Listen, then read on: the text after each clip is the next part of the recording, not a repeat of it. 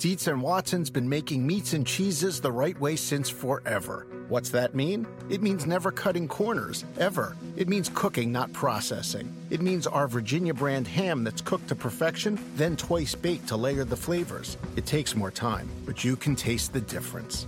We come to work every day to do it the right way, even if it's the hard way. Because if it's not right for us, it's not right for you. Dietz and Watson, it's a family thing since 1939. This is the story of the one. As head of maintenance at a concert hall, he knows the show must always go on. That's why he works behind the scenes, ensuring every light is working, the HVAC is humming, and his facility shines. With Grainger's supplies and solutions for every challenge he faces, plus 24 7 customer support, his venue never misses a beat. Call quickgranger.com or just stop by. Grainger, for the ones who get it done.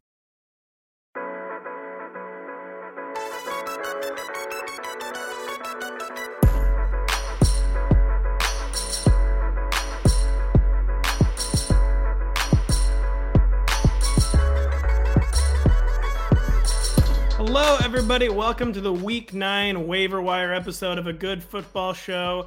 I am Patrick Daugherty, filling in for Patrick Kerrane, joined, as always, by Mr. Waivers himself, John Daigle. We're going to be looking ahead to this four bye week, one that will be just the third without Derrick Henry since he joined the NFL in 2016. John, how are you? Are you ready to strap on your leather helmet in honor of this week's top ad, uh, 36 year old? The waiver wire getting thinner and thinner with every passing week as we are now nearing nearly there the halfway point of the NFL season. So the waiver bids suggestions will be higher than normal, especially for one player we're about to talk about. And we will discuss why as we approach another 14 bye. Yeah, another 14 bye. Uh, get us a little breather. And yeah, man, some of these like recurring names, like the guys who are always under 50% rostered, like it's not even worth talking. Like we got nothing left to say about Hunter Renfrow. We got you know nothing left to right. say about uh, any of these tight ends. So I will just cut right to the chase. The Titans, Derrick Henry, almost certainly out for the season. Adrian Peterson signed on Monday. Is Adrian Peterson for sure the ad over Jeremy McNichols, John? And just break what is the new lay of the land in this Titans backfield?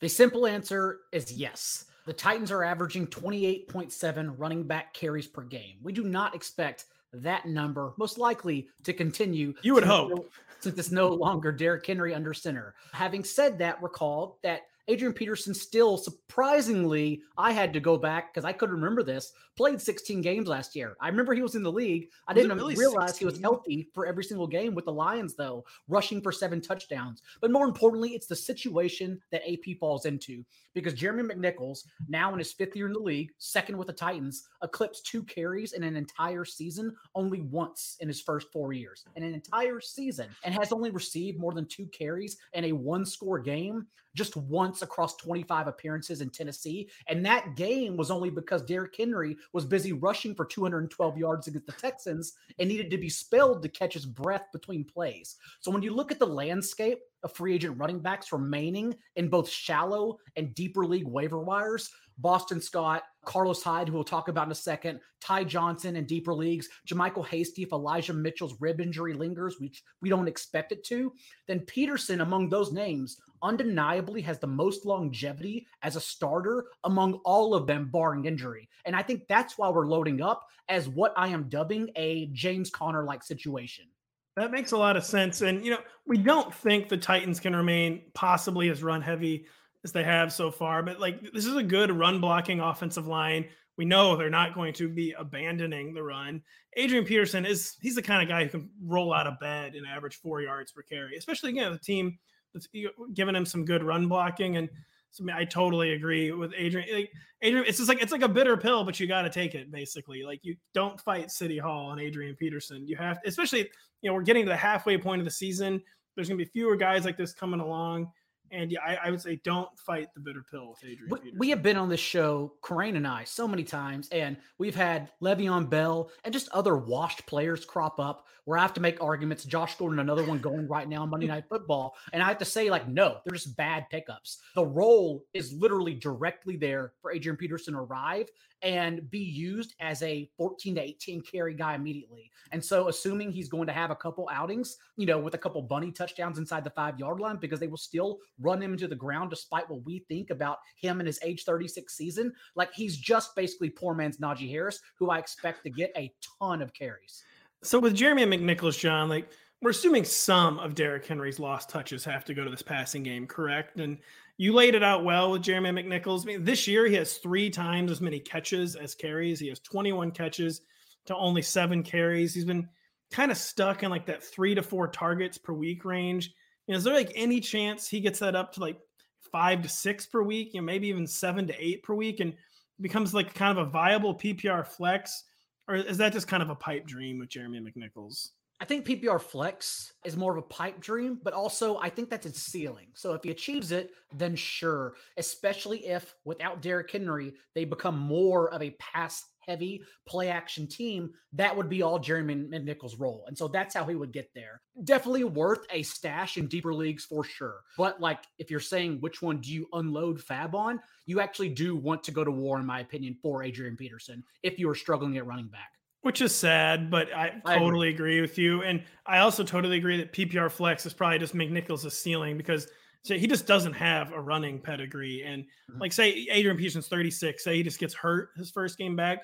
I think they're just going to keep signing running backs, and like they're not going. to It's not going to become a situation where like Jeremy McNichols probably ever really defaults into like early down duty. Correct? And if they do do that, by the way, uh, and Adrian Peterson does get hurt, you know, I've seen some wild pickups in FFPC this year. Nothing is off limits since running backs, as I always say, should be treated like currency in high stakes leagues because they're just grabbed off the waiver wire. So just to let you know, if you're listening, Dontrell Hilliard is the only other running back on the available roster. He would likely be early down guy if Adrian Peterson goes down. So by all means, if you picked up Jake Funk at one point, what's stopping you from picking up Dontrell Hilliard? That's a really good point. And Dontrell Hilliard, I mean, he can supposedly catch a pass or two. So mm-hmm. Maybe not the worst stash in the world. I mean, real quick, closing out the Titans backfield.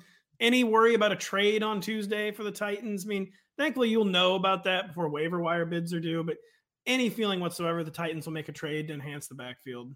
I don't think so, since what they have done was last week bring in D'Onta Foreman. So maybe they bring him in one more time as insurance just in case. But overall, just to sign Adrian Peterson, literally the moment he visited Tennessee, I would think like this, they're done and this is what they're going to be sticking with. Having said that, I will say tomorrow is going to be unique and that the waiver wire column will be out in the morning. And then you should expect a massive update. We usually get a big update at night, but expect like a very large one because we probably will see a couple veterans floating throughout the 4 p.m. Eastern deadline, I believe the time is. Also, we are trying something new. I'll use this segment really quick to tell you that overnight, so when you wake up, I will have the top portion, the rankings and the drop list, the contingency top 10 up on the site. And then the blurbs and all the details you may or may not love to read that you control F. I don't care what you do. Uh, it'll be up then before your lunch. That way you can sneak off, even though you probably don't go into the office anymore. Read it and then the massive update at night. So it's a three part plan now, and I'm hoping that appeases everyone to get them off my back. I think that it will. And yeah, I'm hoping we get some moving and shaking on this trade. It, it feels like we're actually going to get some skill players traded this year. And I, am just going to close out the segment by saying it was inevitable. We were going to have some Adrian Peterson talk on the waiver wire show. Uh, I'm just happy I was the one here for it, for Mr. Kerrane, that I got to talk about the man, the myth, the legend, Adrian Peterson. John, uh, where are we headed next? Is it a backfield? It is one more backfield. Uh, James Robinson sounds like he escaped too serious of an injury after he reportedly bruised his heel, not an ankle injury, a bruised heel, and is considered day to day. And so that's why Adrian Peterson also very important because one, it's Carlos Hyde. But two, it sounds like James Robinson is just at least going to be questionable every week until he's ready to go again. And we saw after Robinson exited after eight snaps on Sunday, Carlos Hyde did play a season high 66% of the team snaps, nine to 15 running back carries, eight of 11 running back targets, and a nearly a 15% target share. And that was with Dare Ogunbowale active as the team's pass catching back. So we expect Hyde, if Robinson's out, to handle a majority of touches. Now, it is an absolutely dreadful matchup. Against I was going to say, uh, it's not as bad as it gets. this is literally the, the perfect example of hey, there are four teams on bye. I need to fill a bye week. Here is Carlos Hyde. Plug him in and hope for the best because the Bills, it's going to be rough out there for Hyde. It was, and I'm going to read one of your own tweets. It was at least plug and play with Carlos Hyde yesterday. Was season high 66% of the snaps again. Mm-hmm. This is stolen from the John Daigle headlines. Nine of 15 running back carries, 15 of 23 backfield touches, eight of the Jags' 11 backfield targets, almost a 15% target share. So it was plug and play. You said that was even with Dare Ogunbowale active, correct? Correct. Yes, and that's pretty much who was going to be active for them. They, uh, I imagine they would only have two backs active in that instance. They did reunite with old friend Devine Ozigbo on Monday. They claimed him off waivers from the Saints. I mean, and Urban Meyer, I guess you never really know. It'd be, wouldn't it be very Urban Meyer? Does all of a sudden this is the week we get some like offensive weapon Laviska Shenault action like, after we've all kind of given up on him? But uh Maybe uh, that actually transitions. That's, that's a pivot to the next guy. I I kind of accidentally created a pivot and then botched the too good of a pivot. But who is the next guy on the waiver wire list, John?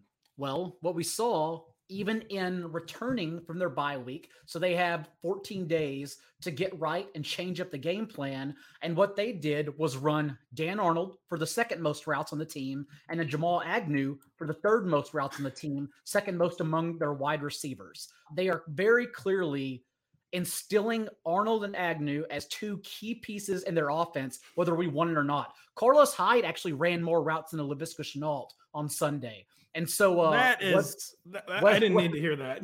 and now, in three full games, the Jaguars have played without DJ Chark this year. It is actually Jamal Agnew who leads the team in targets, in target share among their entire offense. So overall, it just very much seems like uh, Laviska Shenault will have to do a ton more so than he's already doing to gain favor with Meyer. And so Agnew, while you know, converted cornerback, kick returner. Uh, I don't know what his ceiling is, if he even exists. But when you look up and see 12 targets and team highs and target share, you become interested no matter what. And so I still think he's a good 12 team deep league option.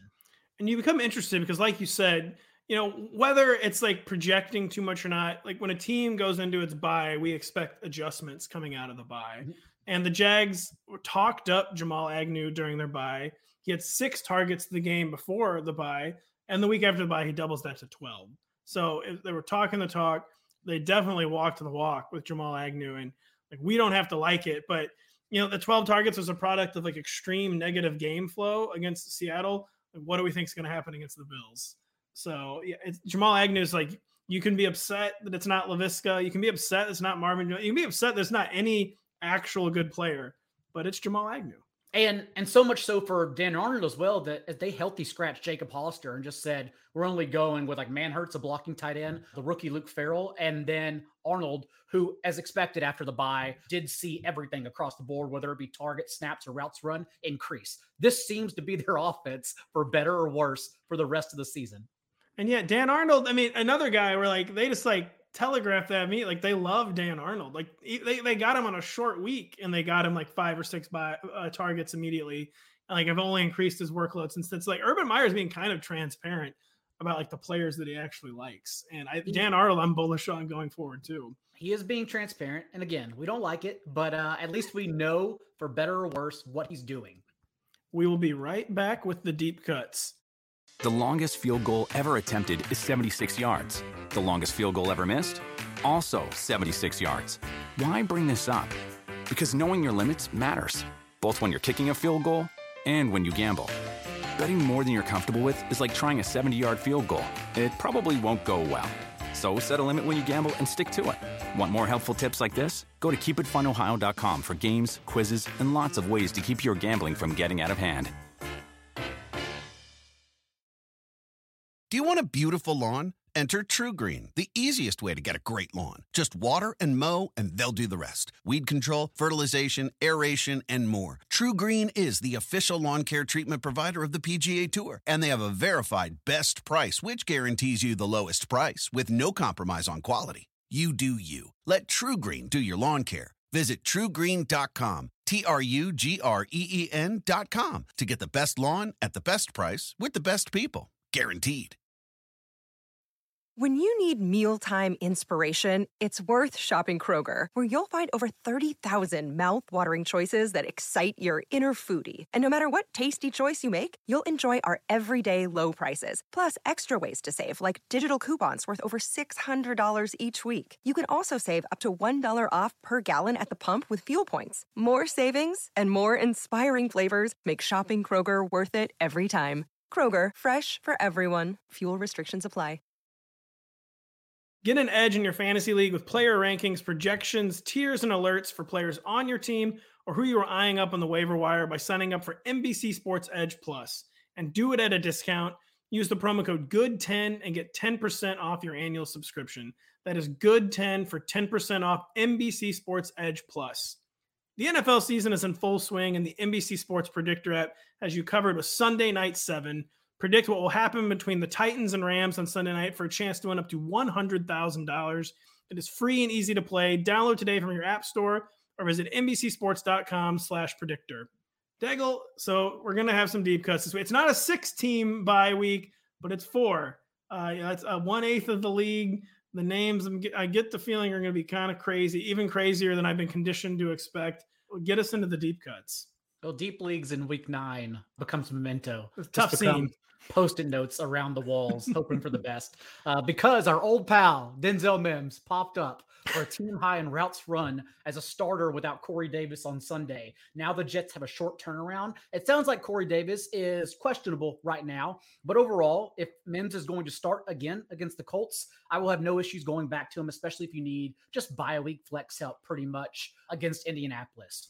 Also, this past Sunday was actually the first game the Titans had every receiver available from injured reserve to shuffle in place of Julio Jones as they tried to mix and match for him. And they pretty much just went straight up with Marcus Johnson from two wide sets outside of AJ Brown for the second most routes in the team. And now the Titans get a friendly projected game script against the Rams that probably sets up well for Jeremy McNichols, honestly, and Marcus Johnson, since we know the Titans will have to throw to keep up with Los Angeles. Also, a reminder that before they went on bye, the Raiders, Josh Jacobs and Darren Waller were banged up, went in with injuries. Josh Jacobs was reportedly not a serious chest injury, but we still don't know his status. And uh, we do know that Peyton Barber was healthy scratch for that game. So I would imagine he would be active as a deep league ad if Josh Jacobs is looking doubtful for that one. Also, in place of Darren Waller, it's only one answer. It's Foster Moreau, who played literally every single snap in his spot start that past week for Waller, earned a 17.6% target share and recorded six catches for 60 yards and a touchdown. And then finally, in place of Dawson Knox, looks like he's going to be out again missing two or three weeks after hand surgery. Gabriel Davis did record a season high 12% target share without him, but I just want to note that his role didn't change actually. In weeks one through six, Davis ran, averaged 17 routes per game, which was 35% route rate on Josh Allen's dropbacks. And this past week, he actually ran only 19 routes and 36.5% route rate on Allen's 52 dropbacks. Whereas Tommy Sweeney ran 39 routes on Allen's 52 dropbacks. So it actually wow. looks like they practically plugged Sweeney in there as the poor man's Knox and just got Gabriel Davis involved in quick passes. Really, the answer is who is not a free agent in most leagues, Cole Beasley, who now has 22 targets in his last two games with Knox banged up. But overall, I think that is how it shakes out. Also, a quick question in the chat from Dan Wilcom. He mentions it also is, I've already written in the prelim notes in the waiver column. Yes, George Kittle is expected to return this week. At least that's what Kyle Shanahan said. I've he says a looked. lot of things, but yeah, I, I think I, we can believe him. I've yeah, I've already looked though, and uh, George Kittle was held tightly. I'm still rostered in 93% of Yahoo leagues. So if you're in a shallow league where someone was forced to drop him, yeah, you you bet on Kittle returning this week. Just had so many stray thoughts. First, I does Evan Silva have a Foster Moreau fathead hanging up in the Silva Manor? I, he's been a big anyway. fan of Foster Moreau for years.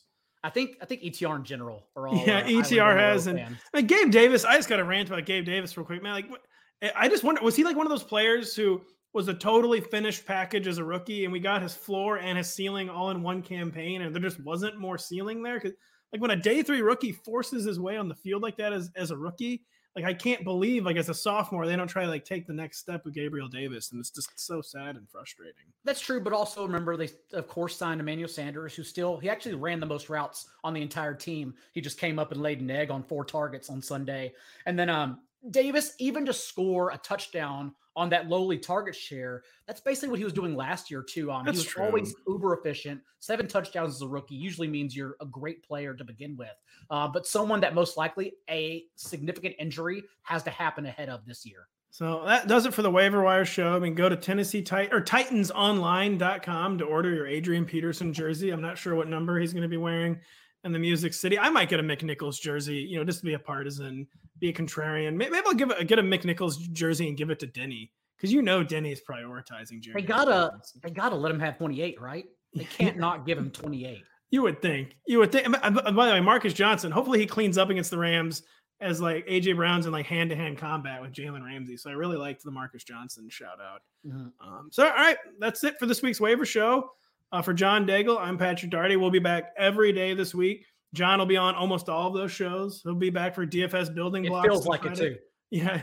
So hey, halfway point of the season, man. So thank you so much for joining us this week. Check out Waiver Wired on Tuesday. Another big week for waivers. For John, I'm Pat. Catch you guys later. The longest field goal ever attempted is 76 yards. The longest field goal ever missed? Also 76 yards. Why bring this up? Because knowing your limits matters, both when you're kicking a field goal and when you gamble. Betting more than you're comfortable with is like trying a 70 yard field goal. It probably won't go well. So set a limit when you gamble and stick to it. Want more helpful tips like this? Go to keepitfunohio.com for games, quizzes, and lots of ways to keep your gambling from getting out of hand. Start clean with Clorox because Clorox delivers a powerful clean every time. Because messes happen. Because. Hey, listen. Remember how you told me to toss those takeout containers before we left for vacation? And you were like, I'm serious. If that leaks over the counter, it'll be a slimy abomination by the time I get back. And I was like, yeah, yeah, yeah. Of course. Don't worry about it. I won't forget. well. Ooh, yeah, that happens. So start clean with Clorox. Use Clorox products as directed. Rinse after use if in contact with food surface.